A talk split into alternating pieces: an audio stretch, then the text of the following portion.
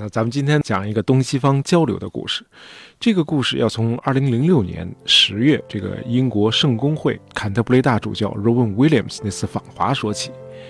呃，应他个人的要求，这个中方的接待单位安排了这个圣公会代表团参观西安的碑林，在一座二米七九高的古老石碑前，Rowan Williams 这位全球七千万教众的宗教领袖跪了下来，在场的很多人都愣住了。这个大伙儿的惊愕呢也是正常的。呃，尽管是西安碑林博物馆的镇馆之宝，但是在国内知道这块大秦景教流行中国碑，简称景教碑的人呃并不多。参观碑林博物馆的普通游客，甚至很可能还会忽略它的存在。但是在海外，这块石碑的地位可是非同小可。它在古代考古史上被列为世界四大名碑之首。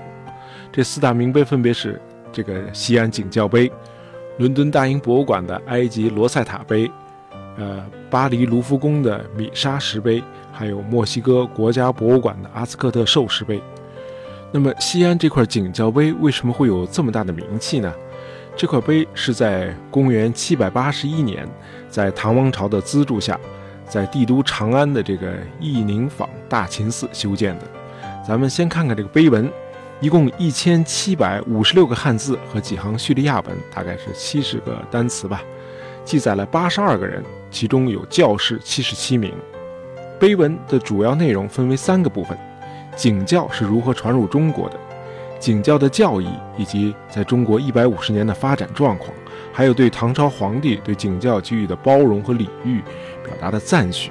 那什么是景教呢？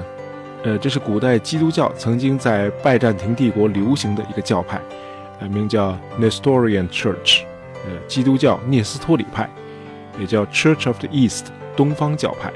这个教派的最大特点就是承认耶稣基督具有人和神的两重性，既是人也是神。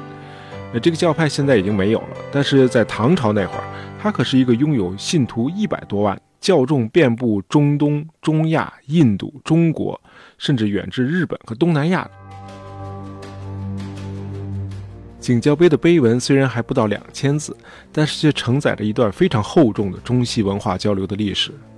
话说唐太宗贞观九年，也就是公元六百三十五年，太宗皇帝派宰臣房玄龄，哎，就是大伙熟知的那个房谋杜断那个房玄龄，派他西出长安城三十里，高规格的迎接来自大秦的基督教教士团。解释一下啊，早在西汉的时候，呃，咱们就管罗马帝国叫大秦。唐太宗贞观年间那会儿的大秦呢，指的是东罗马的拜占庭帝国。呃，因为西罗马帝国在公元四百七十六年，也就是咱们的南北朝时期就已经灭亡了。好，这个教派为什么要来中国呢？这个东罗马帝国基督教呢，曾经有一位大牧首，名字叫聂斯托利。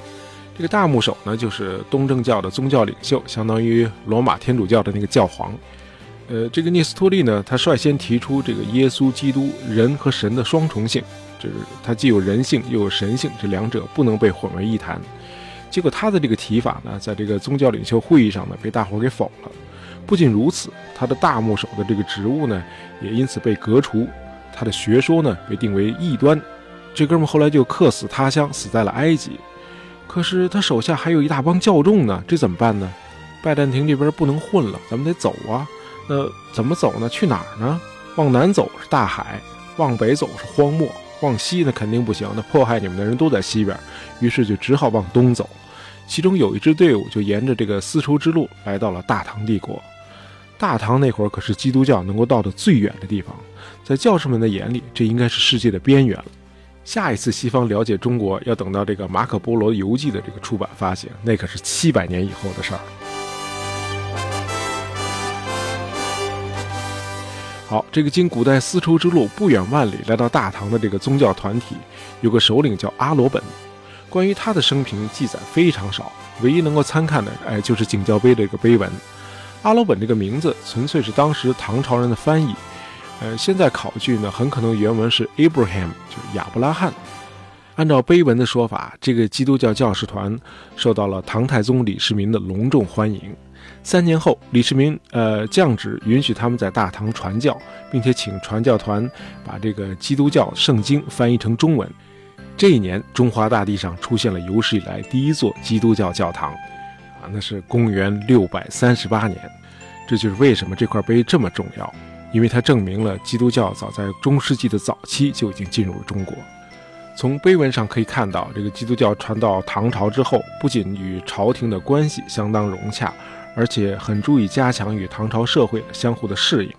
比如教士们当时不仅在穿着方面努力的与唐朝老百姓保持一致，而且在传教语言上也借用了许多这个佛教词汇，在教堂的称谓上一律都采用这个佛教的“寺”这个词。这个教堂呢，一律称大秦寺。呃，刚才说了，这个西汉以来，咱们管这个罗马帝国，甭管东罗马还是西罗马，一律都叫做大秦。嗯，可以说这个基督教景教在中国的这个传教这个探索呢是非常成功的。一千年以后，这个明朝万历年间，意大利传教士利玛窦来华传教，他也是采取了这类本土化的措施。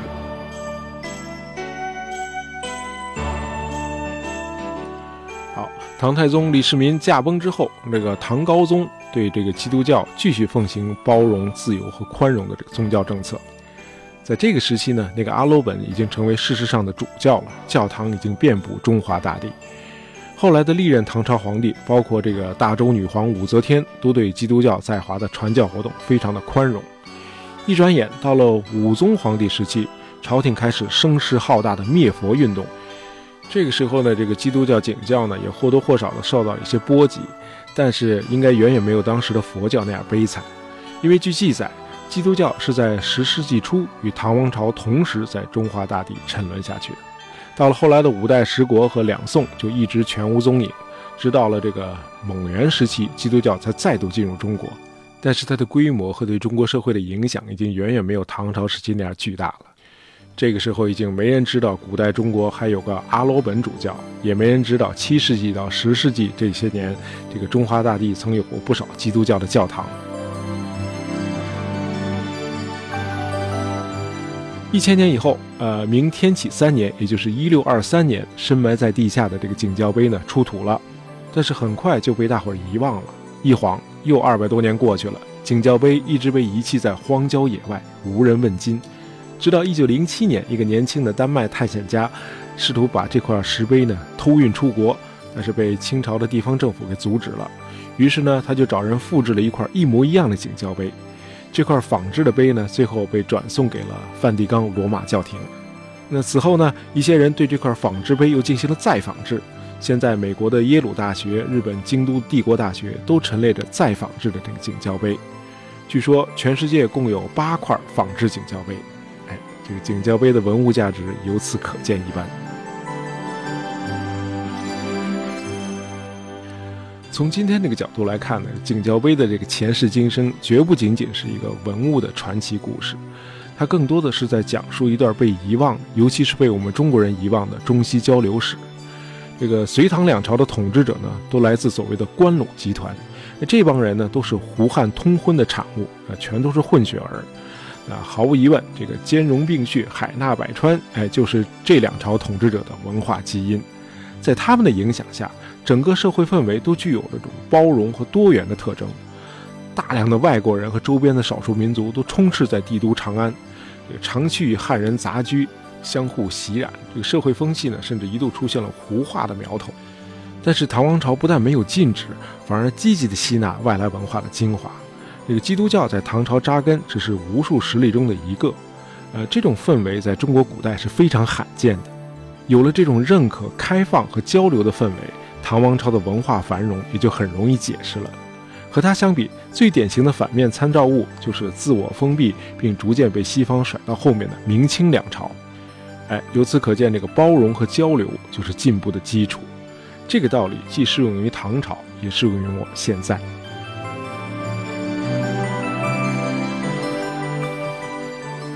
好，今天的故事呢，就讲到这里。呃，喜欢大爷杂货铺的朋友们，别忘了订阅我们的专辑，这样呢就不会错过我们的新节目了。感谢大家收听，咱们下期再见。